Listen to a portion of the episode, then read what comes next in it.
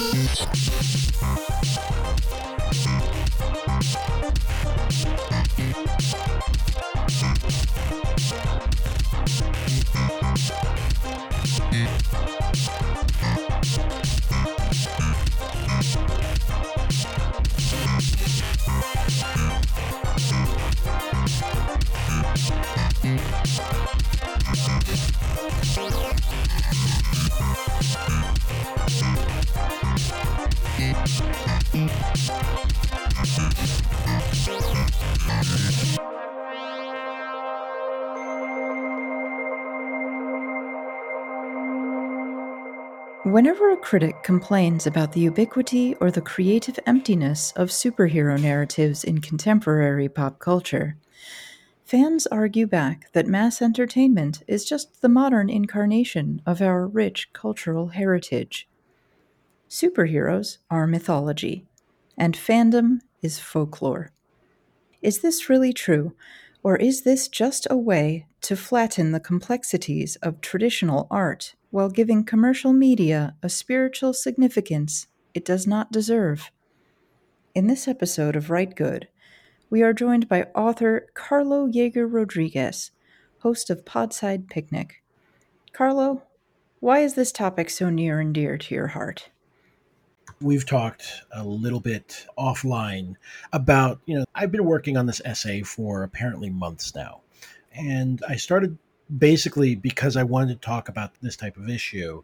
And I just realized that it, it's such a broad concept and it covers so much ground that I, I just got to a point, realized that it was going to be more compl- like more complicated than than what I was trying to do at the moment, and set it aside. And you know, as luck would have it, these past two years, I've been writing really slow. I don't know why. Who knows? There's no reason. Anyone who wouldn't feel extremely inspired to write and, and focus on things over the past two years is probably a jerk, and we should make fun of them. but yeah, I mean, other than that, I don't know about you, but I grew up like reading whatever the Greek myths were that were included in learning textbooks. I, I, definitely remember having this series of reading workbooks that incorporated like this weird, semi creepy concept that these kids were following like this this string. Um, Oh. And and they would keep on running into different mythological figures, and they had a guide, and so on and so forth. And as you know, I grew older. Obviously, these are grade school versions of the Greek myths, so they left out stuff about Zeus being a, a sex creep and and right. all the icky parts and stuff that's like violent and or sexual. You grow up and you you find the other stuff and you realize, oh, there there's more to it. And even the stuff that we're getting now is probably not even as deep as your ancient Greek person would have known, or at least in their area. There were different aspects of different of the, the Greek deities and all sorts of weird things that were regional and so on and so forth. And uh, I remember also uh, realizing getting into Lord of the Rings that, oh, like maybe I mentioned to my dad, Philly, uh, Philly raised super Catholic used to go to Latin Mass. And I told him one day that, well, he asked me why I like to read Lord of the Rings so many times. And I leveled with him and I said, look, it's sort of like myth, it's sort of like the Bible. And he's like, wait, the Bible's a myth? And to his credit, he didn't like get super agitated about it. He just wanted to sort of hear out my reasoning, even though he didn't agree with it. So kudos to him for, you know, being a good parent in that particular regard. Right, right. But but why in particular did you want to write about this topic about the hey, superheroes, maybe they're not modern mythology? Like why is this topic in particular? Well, why so, did it almost inspire you to write an essay? almost. Almost. um I got halfway there. I'll say that in the past, I've suffered from being a little glib and like, aha, you make a joke and you're like, well, such and such thing, it's fanfic. Haha, you know, get over yourself. But that was before the MCU was really roaring. That engine is mm-hmm. just keep keeps on going. And now I've changed my mind in part because that same sort of sentiment has been used to just steamroll basically anything that any criticisms you might have about the MCU specifically Right. are called, oh, well, no, no, see, these are our modern myths. And I'm like, I'm sorry. I mean, I get the sentiment you're trying to get here, and I, I think I understand the broad idea you're trying to convey. But one, first off, it flattens a lot of stuff that was used to be collective storytelling rather than this is a company who has shareholders and CEOs and VPs and all these executives that have now decided collectively, not the people. This is for this is a top down type of mythology, not only fomented but also we're forced to buy to keep up with it, and that's not how that ever worked Right. before. Right. Plus, I don't know if anyone's ever tried to watch a, a Marvel movie specifically. I'm sure that Warner does the same thing, but Marvel uh, movies, if you try to watch them in any form that is not exactly above board, uh, they have bots. I mean, it, I I don't even have to get into less than legal means watching a movie. I could just say, include a clip that uh, Marvel has not approved or Disney has not approved on uh, YouTube or even Twitter, and it'll immediately you know be requested to be taken down. Right. Uh, Right. So, if anything, instances. the only mythology they're similar to is OT level three of Scientology, where if you say it and you're not allowed to, you get your ass sued. Whereas, I'm, uh, for all its many flaws, the Catholic Church will not sue you for quoting the Bible. You're allowed to reprint a passage of it. You can do that. the the funny thing in here is that you can possibly do it. It- It's also arbitrary in, in the sense that, to a certain extent, it's to the the corporation's credit or to the corporation's benefit, I should say, that you're just basically propagating their signal out there. That and if you're going to call something in a glib kind of funny way, oh, this is this is mythology, this is whatever, this is fan, oh, this is just fan art. It's one thing, but if you're actually sincerely saying it as a way to justify this one entertainment monopolies over all other forms of culture, that's deeply disturbing. It's saying we don't need all that other mythology because we have Marvel and that's just as good as your traditional mythology that was passed on through your ancestors for centuries. This thing's just as good. So if this new thing swallows the old thing, it's fine. You don't need that old stuff. You don't need it. You got you got you got uh, Disney. It's fine. You got the Yeah. mouse. That goes to the second point that I was, I was going to make, which is that a lot of the people that you hear saying this, I, I have to wonder how many of them actually benefit in some way, shape, or fashion. They may not be direct employees of these media conglomerates, but they may derive profits from, you know, oh, we need this is a fan site that derives some sort of profits from something. Mhm. And that's our main thing. And it's the same sentiment that you see amongst, especially the YA, the really obnoxious YA authors that will tell you that you don't need to read any other books, uh, classics, because there's all that racism and misogyny and Mhm. so on and so forth in them. So There's it's a weird, definitely no racism in the Disney Corporation. no, not at There's all. There's absolutely no history of problematic racial stereotyping in any of Disney's important properties. And there's definitely no sexism there. There's no sexism in the fact that the 3D animation the company uses gives every single female character the exact same face. While male characters are allowed to have different shapes, different sizes, different facial structures, all of the female characters have the same exact fucking face. hmm hmm There's definitely nothing misogynistic about that. No. I mean, there's also nothing misogynistic about waiting until the 20 somethingth movie to actually have the first Marvel woman superhero. After Right. she died. Yes. After well, no, no, she that's, fucking died. that's that's uh, that's Black Widow. This is Oh, uh, right. That's Captain Marvel. I forgot. And- And to be fair, back when the first Avengers movie came out, there was a lot of fan clamor for a Black Widow movie. And it, it does feel spiteful that they decided to wait until she was a dead character in the MCU to give her her own standalone movie. It was it I watched that. I didn't want to, but I, I watched it. It's, it was a movie. Yes, it, it was it, a movie. That's my review of Black Widow. Yeah, I mean, and it's weird because there are these moments where you're like, "Oh, look, there's going to be acting in this," and I was like, "No, no, okay, we're done with that. It's now on to the next." Let's listen to four different bad Russian accents at the same time. Let's do it. But anyway, we're getting off topic. So let's go back to this notion of superheroes as modern mythology. I'm going to take a controversial stance and say no, superheroes are not actually modern mythology. And one of the biggest reasons why is, as you touched upon, the notion of collective folklore versus privately owned intellectual property.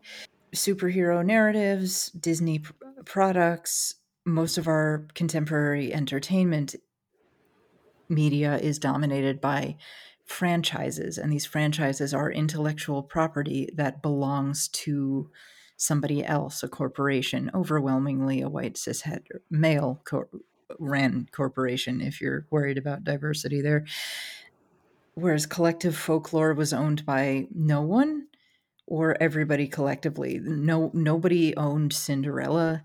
Nobody, nobody owns the chupacabra. Nobody owns that stuff. It's just collective so there's no official canon. If if a Spider-Man's IP holder decides that I don't know, Spider-Man is blonde now, then Spider-Man is blonde now. You can't decide that. Right. You you can't do anything about that. If if if they decide that Peter Parker's dead, that if Peter Parker has a hook for a hand, then Peter Parker has a hook for a hand now, and that that's what he is.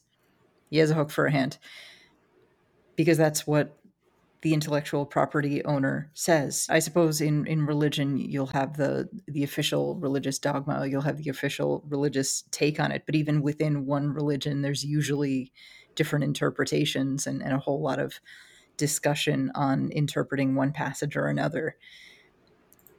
Whereas with intellectual property, what the IP holder says it is, that's what it is. And I'm sorry, but your head canon isn't actually canon. I know you can write as much fanfic as you want. You can decide, I'm going to ship this character, I'm going to ship that character. But unless the IP holder says these two are a couple, then they're not a fucking couple in the official canon. And there's not a goddamn thing you can do about that. Right, right. This is the usual MO, right? That door, even when we're talking about the MCU, which is owned by Disney, and Disney has their own history of, oh, all those fairy tales, we sanded them down and made them very wholesome for, quote, family viewing, end quote, uh, which has a very particular definition in when used right. in that fashion. And so now most people who wouldn't know any better think that, oh, so Cinderella, that's, oh, it's so nice you left out the metal as fuck parts where her sister tried to jam the foot on her the glass slipper on her own foot so and she was so desperate to marry the prince that she chopped off parts of her foot to get it in there or the other sister who was forced to wear iron shoes that were heated and dance until she's dead you know those are not included in the disney one so no so everyone's very surprised when those show up because they, they do exist right and there are regional variations on on folk tales. There are always regional variations on folk tales. Like, let's take uh, La Llorona, this traditional ghost story in in Latin America. There are a ton of different variations on how did she lose her children? What happened? Mm-hmm. Did she drown them on purpose? Did they get lost and die? was she having an affair? Was was she raped or something? There are tons of variations on that and there's no one right way. And it's free for anyone to do. If you want to make a La Llorona movie, you can do that. But yeah. if you want to make a Spider-Man movie, uh, you better have a lot of money, and you'd better be able to to do what the IP holder wants it to be.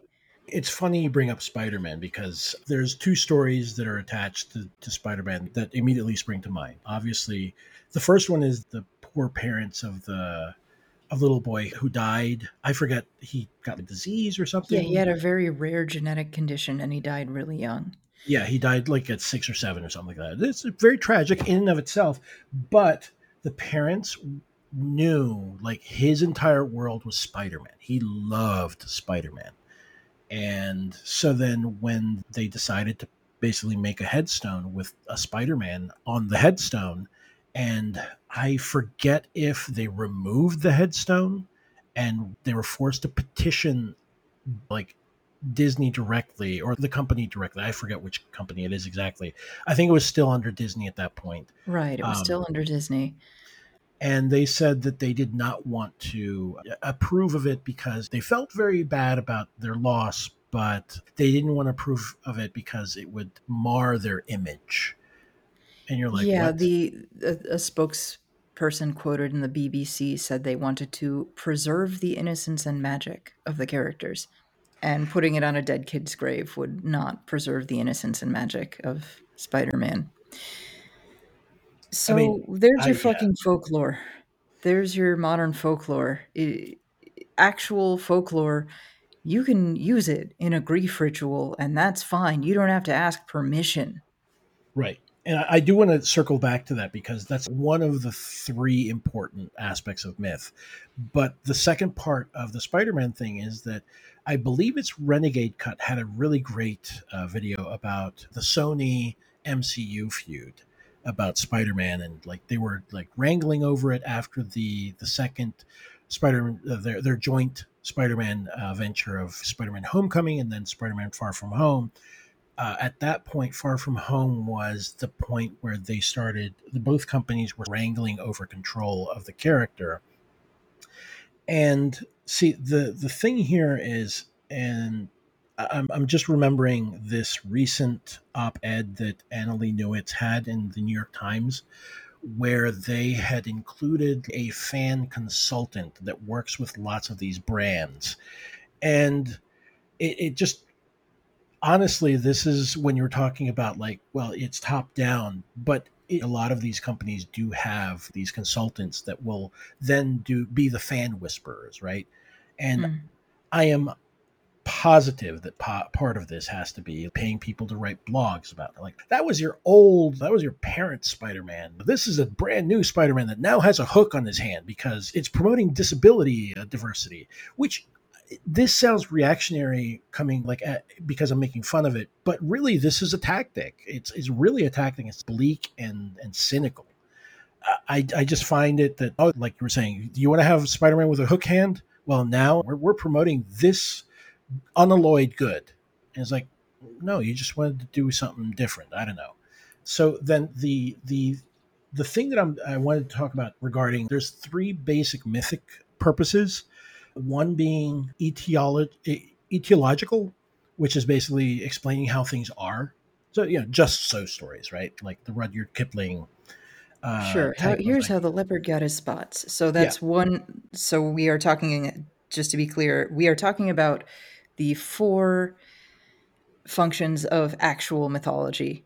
One is explaining how things are. Okay. Yeah. I mean, three, three, sorry. Three. There's psychological myths, which then are, you know, personalized that tell why people feel a certain way about certain things. You know, the, rainbow across the sky symbolized God's covenant with Noah that he wouldn't destroy the world ever ever again. Okay, that makes me feel good because when I see rainbows, that means that I feel I feel assured that the world won't end. And then the last one is the one that really hits home for me because this is the one that's crossed out apparently if we're if we're going by the the Spider-Man on the headstone story, which is chthonic myths. How do people cope with destruction, death and dying? Mm. And given that brands are a going concern and they're profit these are there's profitable. And as long as they're profitable, you cannot let them die. Right. So then if your characters are brands, guess what? They can never die. Right.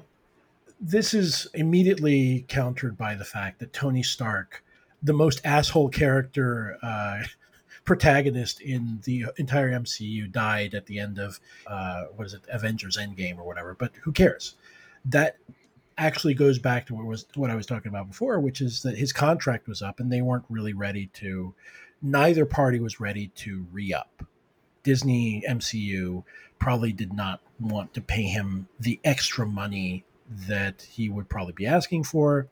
And to be fair, what 10, 20, like almost 15 years uh, of doing MCU movies or being just on the hook for just doing those types of movies. Yeah, I'm he's sick of it and wants to go yeah. do something else.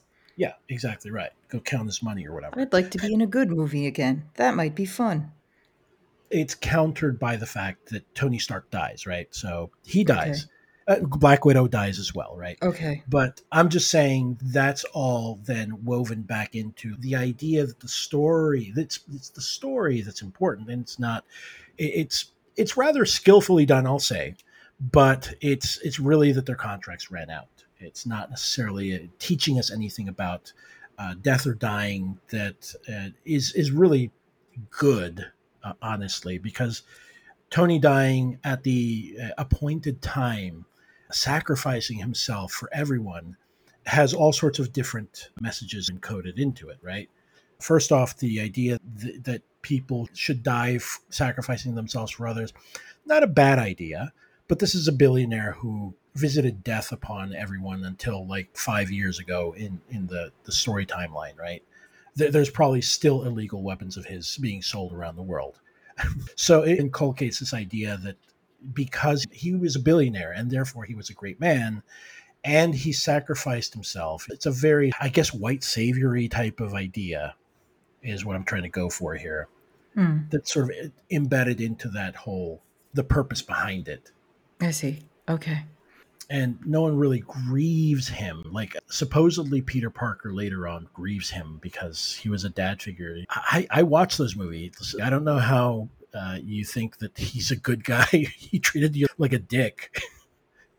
like it's it's really it doesn't make a lot of sense. But you know that's the way it is. All right. I, I, I would stress also how many times has Superman died and come? Hmm. None of these characters are really fucking dead yeah, I mean, they're coming I, back. They're gonna they're gonna do a reboot or a, re, a, prequel or something. They're they're coming back. It's not over. He'll there will still be an Iron Man in the comics. There will still be Iron Man cartoons. There will still be Iron Man whatever. So Iron Man isn't dead.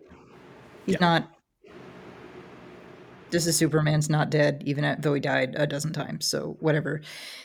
The point is, they can't really die, and so they can't really teach us about death. Right. They just don't die. And you can only try that trick so many times before. Like, I, I don't know about anyone else, but I remember like you get to the end of a story cycle and then it reboots and it cheapens the feelings that you felt beforehand. Right. And you're like, well, well then screw this. Why, why am I doing it's it's sort of like the soap opera logic, right? There's this really funny, uh, somewhat problematic movie called Soap Dish back in the 90s, I believe, where basically the main character had been killed off because they had pissed off the other main character, the America's sweetheart character, right? And she didn't want to know anything about him anymore. So they have to now write him back in for some reason. And they're like, well, the, he, he was decapitated. And you're like, I don't know. Just write some sort of scene where some groundbreaking new surgery has uh, brought him back to life. You know, and he's been, mm-hmm. ha- he had amnesia Yeah, it's that type of that type of writing, and it's just meant to put a, a very quick band aid and just keep the content churning. Mm. In other words, it's not for a meaningful purpose.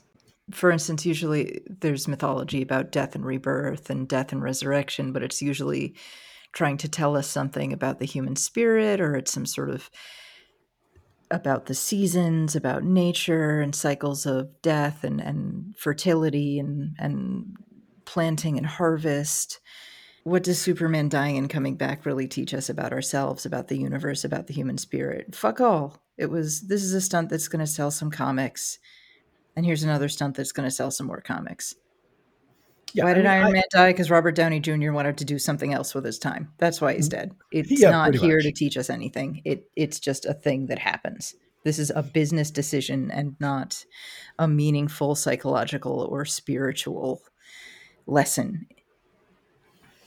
Yeah, I think it's just completely entwined with this idea specifically of the US's idea of American optimism, you know, this can do attitude. Like, for instance, you can't grieve because, well, you got to be out there and their death has to mean something. It, it, means something to me right now. It just doesn't mean what you think it means, which is I should be back at work. doing stuff because that's what you think it should mean. And and it reminds me, I don't know if you've seen Mad Men at all. Of course I have. Yeah. Okay. So do you remember like this is the the pilot episode where they're doing the pitch for Lucky Strikes after it's been revealed that Lucky mm-hmm. Strikes, like all cigarettes have been revealed that they they were paying off doctors and so on and so forth to prevent people knowing that it gave cancer. You know, it kills people. Right. And he has that psychiatrist come in and give her estimate that you should lean into the idea of the death drive. Like the people who are going to smoke, they're going to smoke anyway. So fuck it. Just lean into it. You want to kill yourself, look cool doing it with a, with a cigarette in your mouth. Don Draper just throws that in the garbage can. And he comes up with the most chilling thing ever at the last minute. He's like, it's okay it's toasted. You just sidestep the entire issue and you say it's toasted because it doesn't matter. People are going to smoke. He says exactly the same things that the psychiatrist did, even though he rejected it. He just coded it in a an optimistic tone, which is basically America's like a, a billboard by the side of the road where you're speeding along that tells you it's okay. Whatever you're doing, it's okay. And I don't know about you, but that gave me a chill the first time I saw it, and again when I've rewatched it because it's like, Jesus Christ, that's the encapsulation of American marketing, isn't it? Yeah. And so that's what specifically I feel like in a commercial storytelling endeavor, that's the only thing they have to tell you about death and dying. It's that keep on trucking, it's okay. Whatever you're doing, it's okay. But it's not about the fact that you've sat down amongst you know everyone else who's lost someone and that mourning bench stretches out back into eternity since the beginning of time that type of thing. Mm-hmm. it's the dumb it's the dumb person that says they're in a better place now. And you're like no i don't give a shit about that honestly. That is the stupidest thing i've ever heard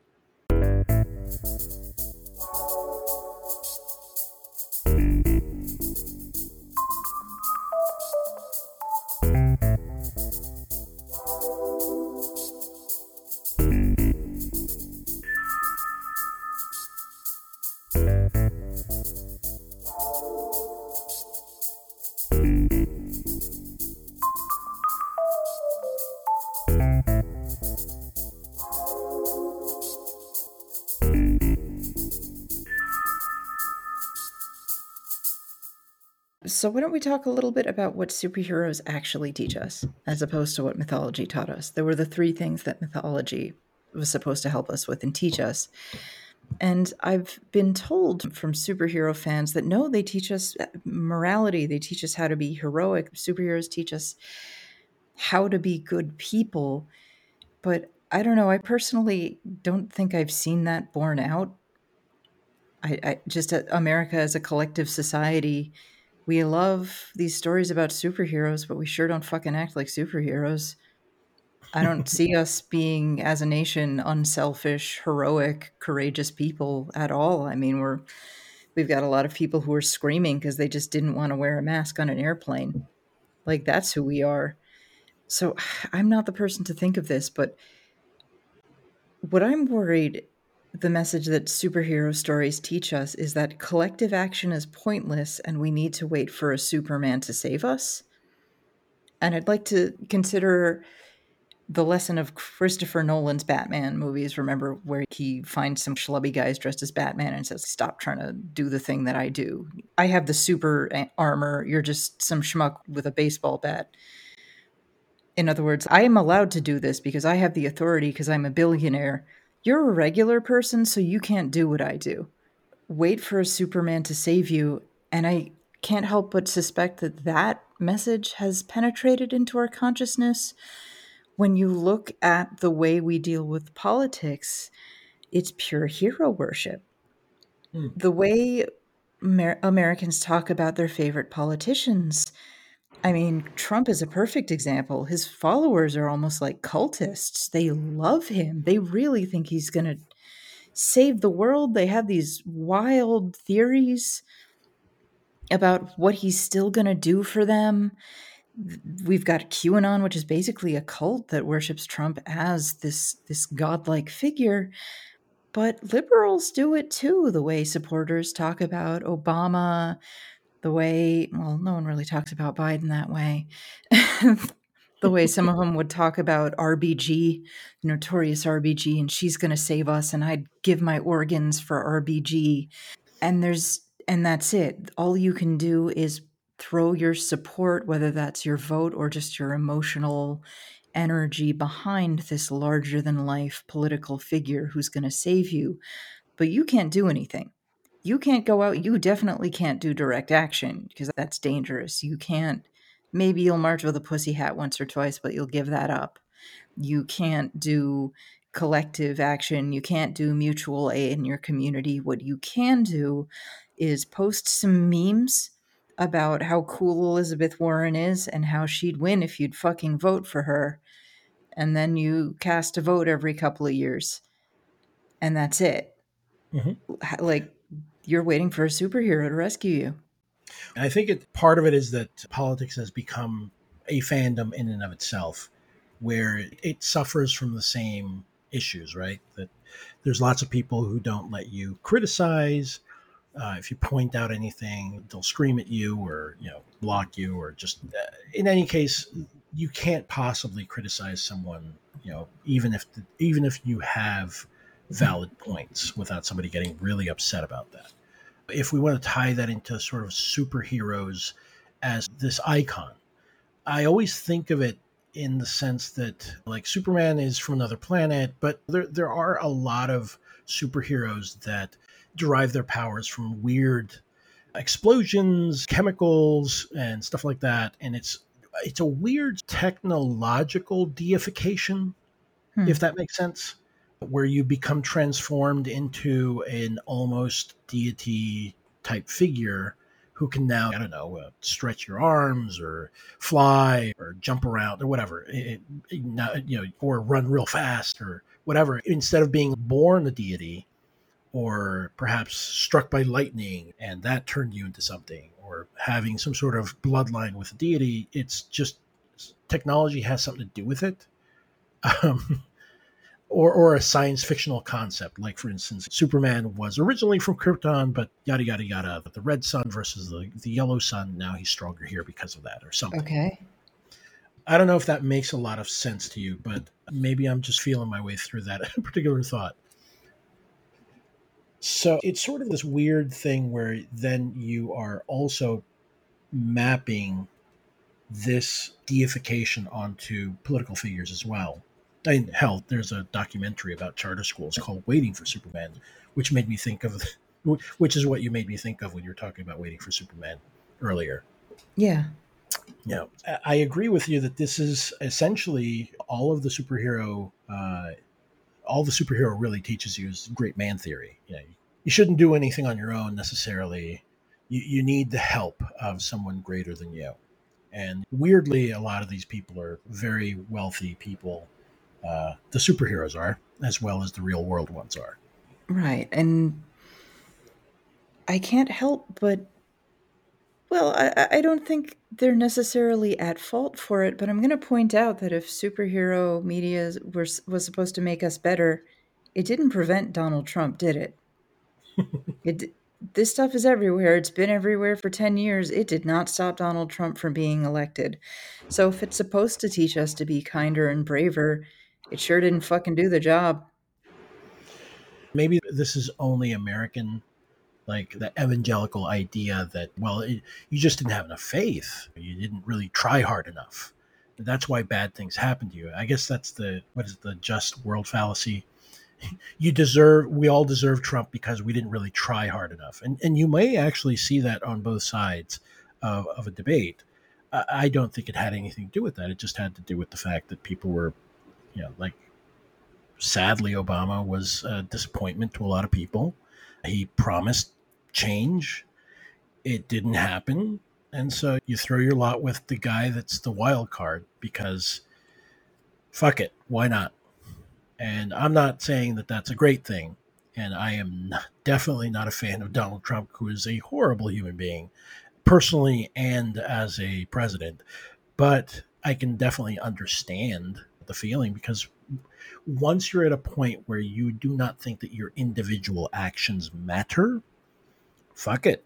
Why not throw in with the great man that, that other people think they are? Now, before you said you wanted to talk about how there are three types of superhero. Yeah, Would I you mean, like to expand on that? You said basically the three types are Superman, Batman, and X Men. Could you develop that thought a little bit? Sure, I'm sure that I I, I will probably piss someone off. No, you missed my favorite, uh, the fast guy. Um, but I, I just off the top of my head. I thought you have Superman, which is an omnipowerful type of benevolent cop figure who is out there looking over us, and uh, I I don't know if that's comforting to anybody. It's not necessarily comforting to me. Then there's a Batman figure who is a self-made vigilante who who actually needs to be a vigilante because those darn laws they get in the way of ca- capturing criminals, you know. And so then he's actually tacitly like Batman is definitely supposed to be an antagonist of the uh, Gotham police force, but not really. Like a lot of them just agree with his tactics, uh, which is honestly realistic. Then there's like the X Men, which is basically it, it's a genetic thing, right? You're born with a weird thing. You you now shoot laser beams from your eyes or whatever. But the idea uh, of the X Men is that they were countered. Like Charles Xavier is countered by Magneto, and in the DNA of the X Men itself, they were supposed to be stand-ins for Martin Luther King and Malcolm X, respectively.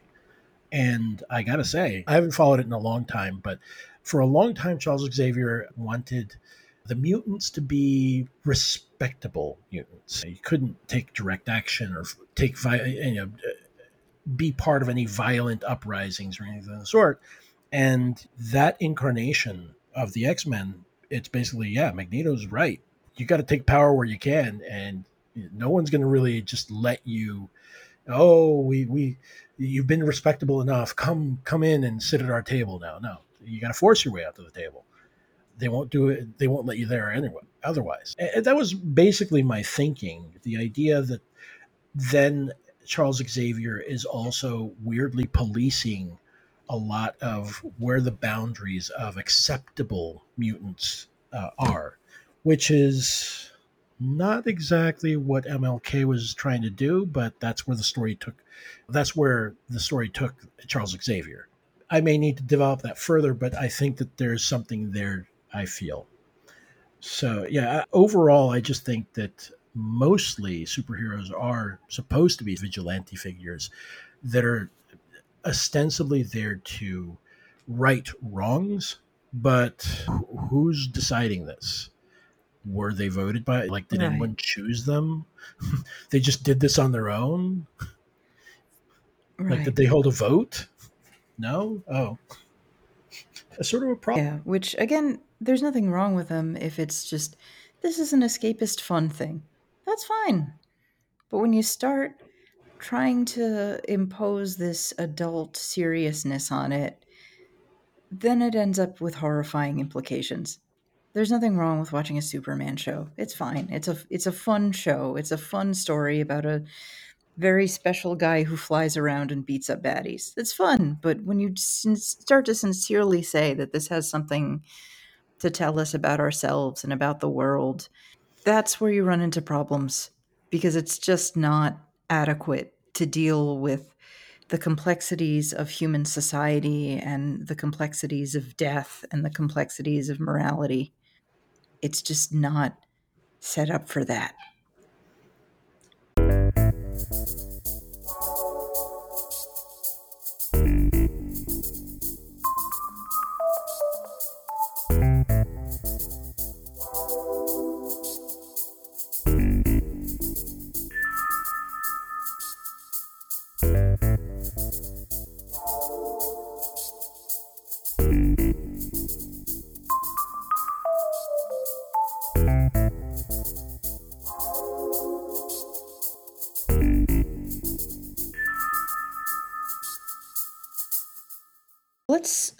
Gears a little bit to talk a little bit about the loss of collective folklore. I hammer on this a whole lot on this podcast about the difference between collective culture versus privately owned IP, but I can't stress that enough as this dividing line between, say, folklore and fandom, the dividing line between mythology and superhero stories. And I think as a culture, we haven't really coped with the loss of the commons. I think a lot of contemporary people don't understand that there was once this thing called collective folklore. They people will try to say that fandom and fan theories are the equivalent of that, but again, they're not because maybe the fans collectively own these fan theories. But the, there is still this level above you, the corporation that owns the IP, and that's just not the case with traditional folklore. Yeah, and I mean, it follows this this shift in intellectual property it also follows a shift in actual physical property. So once upon a time private property didn't exist. It didn't always exist. There used to be a time when there was just common land and you could just go there and you didn't have to pay and you didn't get arrested. If you wanted to if your sheep needed to eat some grass you'd just take them out to the commons and your sheep would eat grass there and that was that. But gradually over the over the centuries we saw the rise of private property of, of fences and in the wild west we lost the wild west to barbed wire. And we've seen that carry out with culture and intellectual property we still have the public domain but i think there's been more and more a desire to bury it or to replace it with contemporary work. And we've lost this commonality, this collective ownership of folklore and mythology well, with this would, this privately owned stuff whose job is overall to turn a profit. Right. And that to to call to call a product that exists to make the owner money mythology if you really believe that, that's saying an awful lot about the vacuousness of American culture. Mm-hmm. To say that, say, SpongeBob SquarePants is legitimately sacred, is legitimately your sacred myths and the foundation of your culture. I like SpongeBob, but I don't attribute spiritual significance to SpongeBob. I was going to say that if you want to test how uh, open that this new modern for- folklore is, just try to publish something that includes IP and make a profit off of it. Now, to be clear, that doesn't mean that like stuff like fanfic and stuff that doesn't necessarily have to exist to make profit, which is another thing that's altogether different. But if you wanted to test how really this argument falls apart, try to put something that has Disney or any other IP. We, we've harped a lot on Disney, but really any other IP, SpongeBob even, like Nick, Nickelodeon's uh, IP. Just try to do some fanfic on SpongeBob and try to publish it for a profit. You'll immediately get a, a cease and desist because that's not yours to do. Now, if you go back and try to write a retelling of the original Cinderella tale, you can do that because it's in the public domain. And I think part of the there's that myth of the tragedy of the commons, which is used in I believe it's like an economic essay. Right. And I think that the issue is that the tragedy of the commons presented that oh well see they needed to put fences and to regulate the commons because somebody would eventually, you know, hypothetically, somebody might eventually let their sheep eat the grass down to the roots, and then it would ruin it for everyone. And if I'm not mistaken, that is that never really happened in the commons. Even if it did, it was something that was communally then decided what to do about it. And by then, see, I, I feel like part of the surrendering of the commons maybe not way back when, but even now, like if we then surrender the commons, that just lets us off the hook oh, for responsibility protecting a common good. And then it lets us all be just happy little consumers, and somebody else makes decisions about how much I get. I'd also point out that since we eliminated the commons, I don't think anybody could be delusional enough to look at the way we're using our land and say, yeah, that's sustainable. Mm. Private owner private land ownership, yeah, it's doing really good right now. We our environment's very good. We have things are really, honestly we could see an example of this happening right in Puerto Rico right now, contemporary. Mm. In Puerto Rico, all beaches are public. There's no such thing as a private beach. You cannot build anything private on a beach However, developers in Puerto Rico are currently trying to privatize beaches and build private structures like resorts or luxury apartment complexes on these beachfronts that are by law public.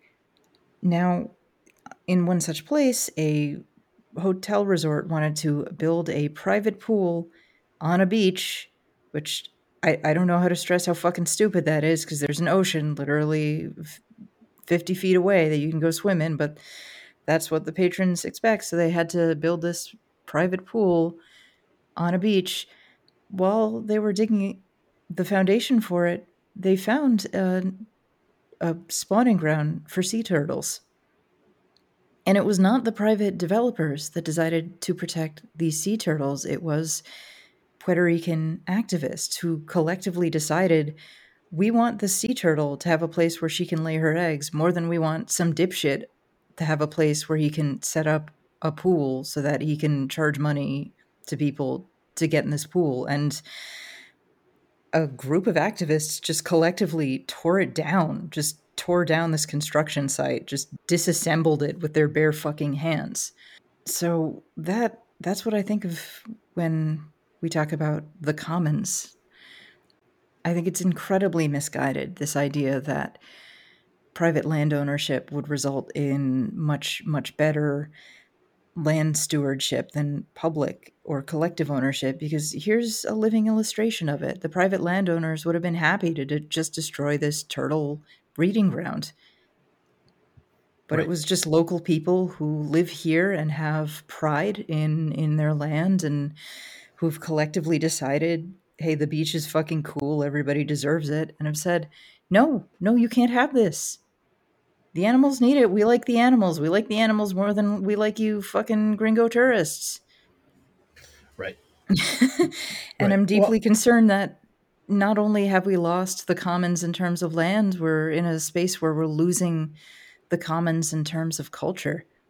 We're mm-hmm. getting this over and over again. We're seeing these ideas that, well the commons we, people won't handle it well. The all these public domain works they're problematic. We need to get rid of them because they're very bigoted they're very sexist they're not queer enough which fucking laugh right there. So that's why we need instead people to teach my YA books in school and that's why instead we need to we should show children fucking MCU authorized novelizations instead of all that bad Moby Dick and all those problematic old art. I really do think that we're trying to intellectually and culturally argue in favor of something like the tragedy of the commons and eliminate this old collective public domain stuff in favor of private for profit IP because supposedly it's safer and supposedly it's a better way to cultivate people's minds and it'll bring us to the same hideous end that land privatization brought us to. Even some of the stuff that has since probably been forgotten at the beginning of the pandemic. You remember those gigantic like piles of like potatoes and stuff like that? Oh, well, this corporate farm now has to destroy all this because you can't just let it be out on the market. You're like, why not? There's people going hungry you could give it away. I don't know. No, it's got to make a profit. I do remember the story of a grocery store. hiring armed guards to police their dumpster in case poor people went dumpster diving to go get the, the food they'd thrown out. Mhm. How fucked is that? Yeah, when well, you're guarding it's- garbage, Yeah, I mean, That's it's where we are. always, It's always couched in, well, we could be liable for if somebody gets sick eating that, and you're like, no, you don't, not, not really. also, what? what are you talking about? But yeah, it, it's a lot. There's been, and speaking of, like, there has been some collective action to try to get supermarkets to stop doing that. But a lot of it has to be uh, like at a local level. Oh, only this Safeway will let you do that because the the corporate head, the headquarters won't won't budge. Maybe the local uh, manager may turn a blind, you know, turn away and not necessarily pay attention when somebody's dumpster diving. Uh, they don't care. Uh, well, let's try and bring it back on topic. Uh, all right, Carlo. Carlo, did you know that Dante's Inferno? It's fanfic. It's Oh, no. exactly the same.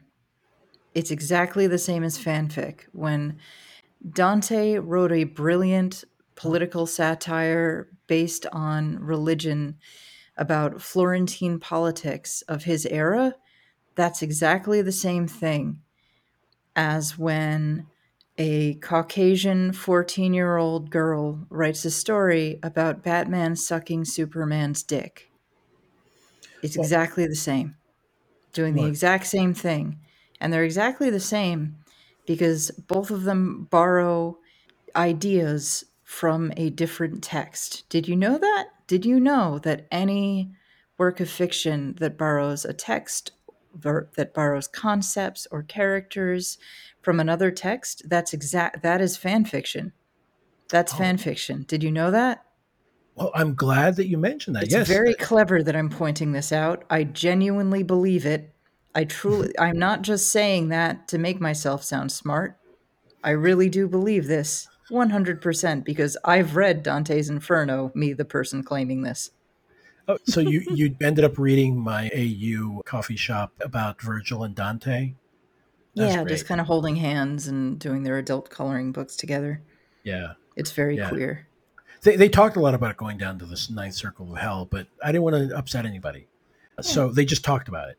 But yeah, I- like honestly, I- I'll I'll cop to have using have used that in, in the past glibly as a joke, but now, yeah, I, I'm sort of offended by the idea because it's not like no one owned like folklore that No one owned the devil.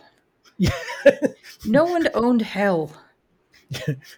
See, that's that's why it's hell. It's a collective. It's a collective thing. No one owned these religious and cultural figures that Dante was dunking on.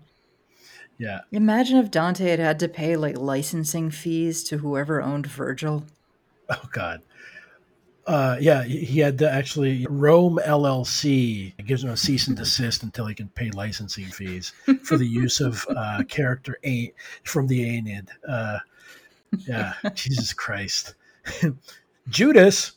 No, hold on, hold on. He he did all sorts of fucked up shit because remember he he gets into that limbo area and there's like Abraham and there's Homer and Ulysses. Well, actually Ulysses isn't further down, but uh, a whole bunch of other sort of different types of legendary cinematic universe characters. It's so many.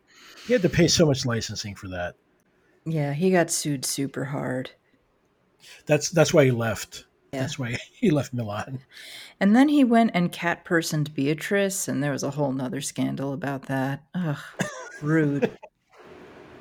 Yeah, I, I I do have to admit that I, I have used that on occasion, but honestly, it, it's really fascinating because I honestly I challenge anyone to look in the Bible for the the part where he's talking about the harrowing of hell. It doesn't exist because that was all sort of folklore, is made up by people trying to explain where Jesus went for three days before he rose. Also, IP, corporate IP, doesn't exist here. Didn't did not exist there. Did not exist. There was no such thing as corporate intellectual property in those days. These were the days of the Creative Commons, really. Everything was the commons intellectually. So No, it's not fanfic because fandom didn't exist. There's something I find deeply disturbing in referring to any kind of interest in anything cultural as a fandom, of this flattening of religion or spirituality into fandom. And what I will note is that the people who do this are at least careful enough not to apply it to other cultures. They have enough self awareness to know that they'd probably be canceled if you referred to Buddhist monks being in the Buddha fandom or something, that you'd probably, uh, people would probably kick your ass if you referred to, I don't know, indigenous people's beliefs and folklore as, oh, a fandom. Ah, I see. You're in the coyote fandom. No, shut the fuck up. Shut the fuck up. No, you fucking don't. Osama bin Laden was too it was too far into the Wahhabism fandom, and that's what caused him trouble, really. Yeah, the whole thing is just like toxic fandom disputes. Ugh, it's so bad. The thing that worries me, and if we can talk about the way that that then applies this present idea of consumerism and extends it backwards across time. Yeah, there is uh, to, a term for that called presentism. It's the idea that, well, it's basically applying the mindset of the present to everything. It's right. being unable to understand that people in ye olden days looked at the world differently than we do today. And I'm not saying that's better. I'm not saying that was worse. There were obviously things that were worse in the old days, but there are maybe were some things that were better in the old ways. But presentism is just this idea that oh, this old thing and this new thing, they're exactly the same in every single way. They're they're a perfect analogy for one another. And that's horribly inaccurate. One really good example of that is sexuality. The mm-hmm. present view of sexuality is very much more like an identity. I am a this, I am a that. In Roman times, for example, there wasn't really any concept of being straight or gay. It, sexuality was a thing you did, not a thing you were. Well, I think there was a really interesting, I think it was a Chapo episode where Matt Christman was talking about how queerness only became what it is presently once it became something that you could market towards. Mm. And then it becomes a market that you can then sell objects to these individuals and then they can identify as it. I'm probably murdering how he said it. It, it probably sounded much smarter than that, but it, it it's really sort of like this um, well, you're bisexual. Sort of we will sell you a special chair that you can sit on more comfortably because you're bad at chairs and some cold brew. But don't forget the sofa. Because you sofa. are a yeah, that terrifying sofa. Because you are a bisexual. That is what you are. That's not what you do. It doesn't matter what you do. This is simply what you are. This is your identity, unchanging, eternal. This is the thing that defines you, and you are defined by this unchanging essence and not by your relationships and your actions and how you move throughout a community, which is something a lot more nuanced and, and ever changing and complex than I am this one thing. Here is the box that I fit in. Here is the category that you can stick me into. Right. And that, that then extends that neoliberal thought backwards towards through history so that you can only filter it through this weird neoliberal vision, right? This idea that oh well, see, they, they that was a fandom, really. The Greeks arguing over the ineffable ineffable aspects of Athena and discussing whether Homer got it right or not. See, that was a fandom. Those are two fandoms trying to hash it out, you know. And I, I I just find that really grim. sorry. Right. There was that there was that headline everybody dunked on on Twitter that referred to the Arthurian legends as a franchise. Oh yeah, yeah, yeah. Because of the Green Knight coming out, the Green Knight came out, and someone said, "Oh, will there be more sequels in the Arthurian cinematic universe?" And everyone said, "Like, fuck you, no, no." And then there was that terrible article that like that said that the Green Knight wasn't hot enough, which Okay, first of all, how is this substantially different from alt right creeps who get mad when like the new Laura Croft's tits aren't big enough? And secondly, maybe the Green Knight is hot enough, but you are not brave enough. Okay? Some people like bears, like tree. Maybe you are not brave enough to fuck the tree man. That is on you. Like if you don't like Treebeard, what's wrong with you? Ask yourself that.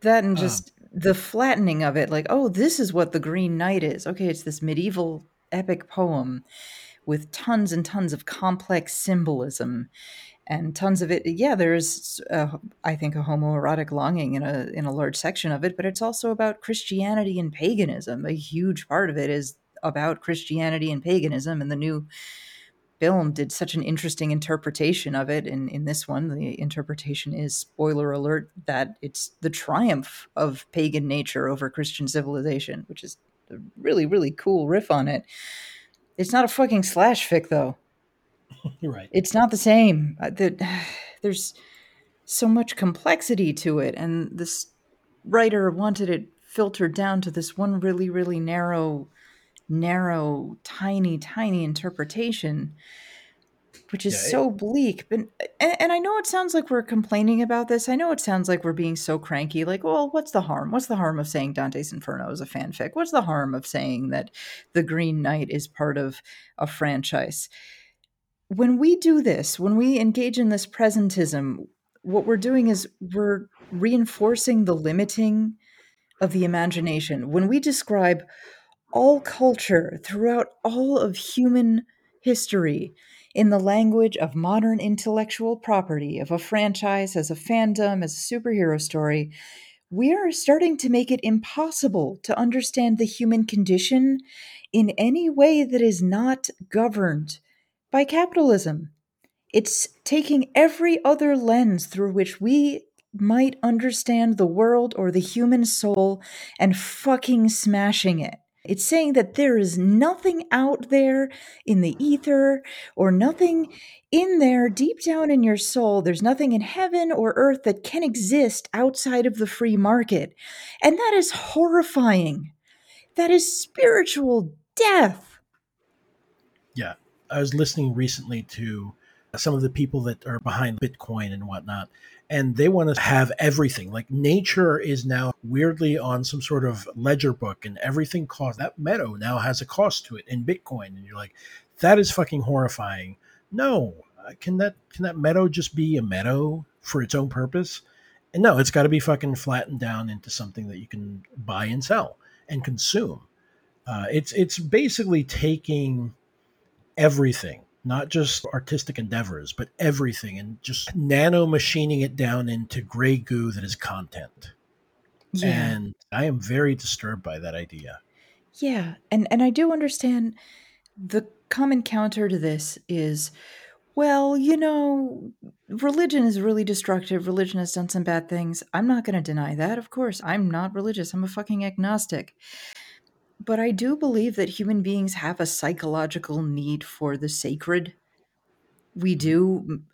It's probably irrational, but I think this is something that we need and we can't pretend it we can't make it go away we can't eliminate it we can't suppress it it will come out in weird ways and right now i think we have this era in which little to nothing is sacred our our myths are superhero toys and i think that we're like starving or screaming we're not happy with that and maybe that's why we have these bizarre geek reactionary movements why the alt right, this neo Nazi movement, basically came out of video games and comic books.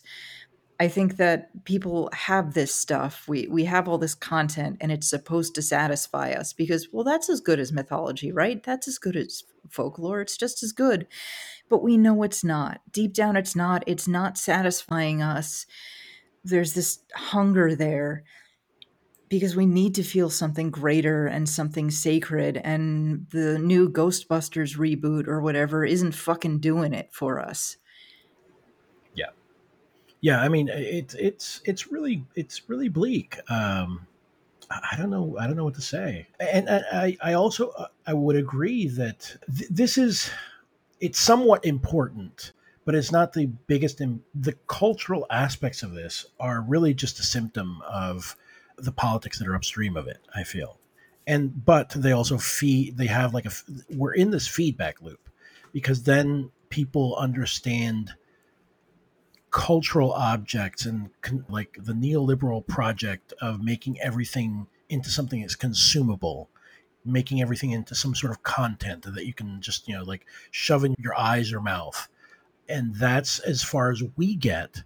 And i feel like what we're getting at here regarding especially like what we are talking about like the superheroes uh, uh, previously is the fact that these are you know, we only get this. You get these great men theory type of icons to play with and nothing else. And we're fighting amongst ourselves about this. And it's important, but it's also important to keep our eyes on the prize, I feel. And and understand that a lot of the people that are in charge of these IPs, the CEOs and the, the billionaires that are actually making these stories, are really interested in making things feel like they've always been this way as well. So you shouldn't right. really worry too much about it. Right. I do think that's part of why there there's a tendency, there's this desire across the board to suppress old stuff. One of the reasons we're told is that it's problematic. Like Disney has put a, a lot of its older movies in the vault because they, a lot of those old movies do have these really racist segments, and I get that. But is that really to protect us, or is that to protect the ba- the brand? It's Disney. They're doing their decisions are for money. They're doing this mm-hmm. stuff to protect their brand of being wholesome. And maybe maybe if a contemporary person stumbles upon this old stuff, they're going to think, maybe this corporation isn't my friend. Maybe I don't want to give them all of my money and swear fealty to them. Mm-hmm. And there's also a desire to get rid of old culture in general. Like on most streaming services, the majority of the movies on there are from the past 10, 15 years it's a lot harder to find old movies from before like 2000. And I think that's a problem because pre 9 11 movies have a very different feel than post 9 11 movies. Pre 9 11 movies were really subversive in ways that post 9 11 movies aren't. So when we lose that, we lose the ability to look at an old movie and realize, like, wow, there was a time in America when a big budget action movie could show the hero beating the shit out of cops. You could just do that. Yeah.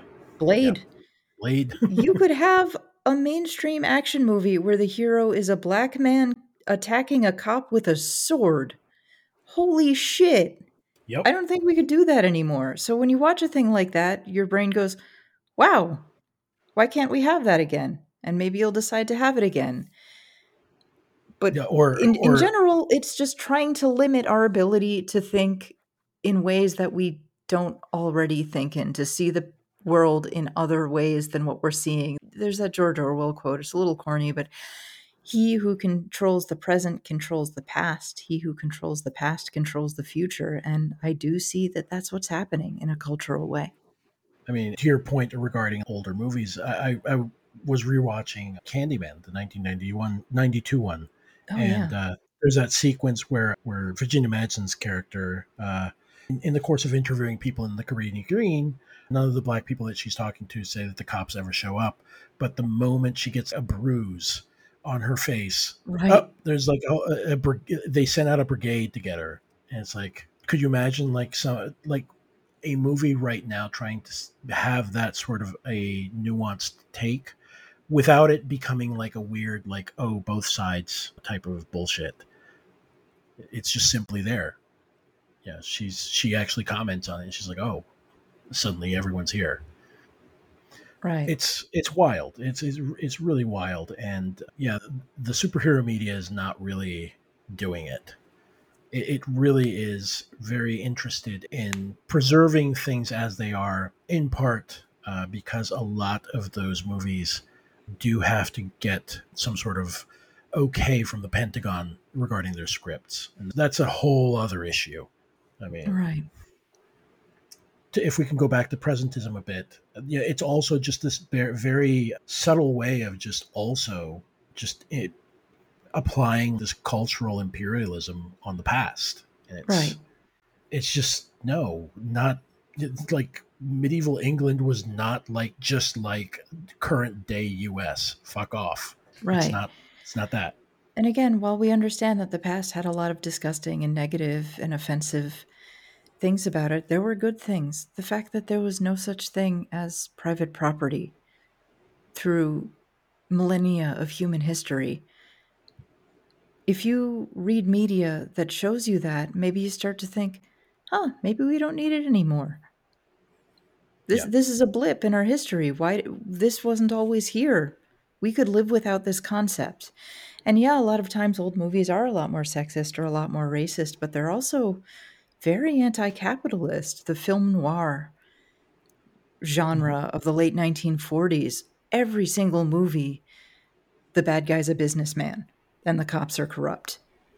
Mhm. A lot of these movies were directly made by socialists or people who study who learned how to become directors in socialist theater collective groups and there's this real streak of anti-capitalism running through the old stuff which you don't find much of these days mm-hmm. there's I mean- really good shit in a lot of old movies Even even one of your faves, which sure is propaganda, but Columbo, all of his cases have to do with rich people. Yeah, all the rich, they're always evil rich people. And he's this kind of grubby, sort of working class guy ambling rumpled into a rich guy's zillion dollar mansion and dropping cheap cigar ash on the So great. expensive 1970s day glow orange shag carpet. It's so fucking good. Uh, just one more fucking good. I love question. They, they feel like they've scooted him out the door, and he turns around to the last man. and says, Just uh, just came to my mind. One more question. One more thing. I'm going to ask you a question and I'm going to drop a hot dog on the floor. It's so good. fucking love him. Also, it was stinking up your place with place with fucking Dutch Masters cheap ass horrible cigars. cigarillos. Um, Garbage cigars. Yeah, uh, it's so great. But yeah, it's really interesting to see that now you can't possibly have something that critiques cops or the military or anything without it. Uh, I think the best you can get is that the criticism that, yeah, sure, X place may be bad or, or America may be bad, but you know that other place that these superheroes are in, it's worse. That's why we sent them there and you're like, no, no. How about neither? Right. Right. So And- take interest in the past, take interest in public domain stuff, look at old shit. Old shit's good shit. Watch some black and white movies and read some actual fucking myths because you're going to find they're a lot more interesting and weird and horny and meaningful than something that was invented to sell toys. Yeah. And to be fair, I don't want to be a huge downer. I, I do think that this can, you know, we this can and must at some point come to an end. And yeah. I'm always oh, you know what? People already have Marvel fatigue. They're sick of it. Yeah. People, Well, I mean- it, it's getting diminishing returns with this stuff. It's a trend. It's going to die out eventually, hopefully pretty soon. But it's like that quote that Ursula K. Le Guin had, right? We think that this is going to go on forever, as did the Divine Right of Kings, and I think that there's wisdom in that.